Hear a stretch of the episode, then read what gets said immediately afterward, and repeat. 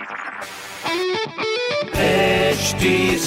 Cast आप सुन रहे हैं एच डी स्मार्ट कास्ट और ये है लाइव हिंदुस्तान प्रोडक्शन हाय मैं हूँ फीवर आरजे शेबा और आप सुन रहे हैं लखनऊ स्मार्ट न्यूज़ और आज मैं ही दूँगी अपने शहर लखनऊ की ज़रूरी खबरें। सबसे पहली खबर यह है कि राजधानी की यातायात व्यवस्था को सुधारने के लिए एलडीए का काम शुरू कर दिया गया है, जिसमें हजरतगंज के ट्रैफ़िक से निपटने के लिए अंडरग्राउंड सुरंग और पाँच हज़ार वाहनों के लिए अंडरग्राउंड पार्किंग भी बनाई जाएगी। साथ ही चार भाग के ट्रैफ़िक से निपटने के लिए हैदर केनाल एलिवेटेड रोड का कंस्ट्रक्शन किया जाएगा। अगली खबर यह है कि चौक स्थित चरक फ्लाईओवर बनकर तैयार है। 110 करोड़ की लागत से बना है। ढाई किलोमीटर लंबा ये फ्लाईओवर नखास कश्मीरी गेट हैदरगंज तिराहा जैसे इलाकों की दो लाख की जनता को राहत देगा। अगली खबर है कि ट्रैफ़िक की व्यवस्था के साथ ही एलजीए 2007 से 2012 के बीच में बने सभी मॉन्यूमेंट्स की हालात भी सही करेगी। इसमें eco garden Ambedkar park Kanshiram स्मारक ये सब शामिल हैं। इस तरह की खबरों के लिए पढ़ते रहिए हिंदुस्तान अखबार। और कोई भी सवाल हो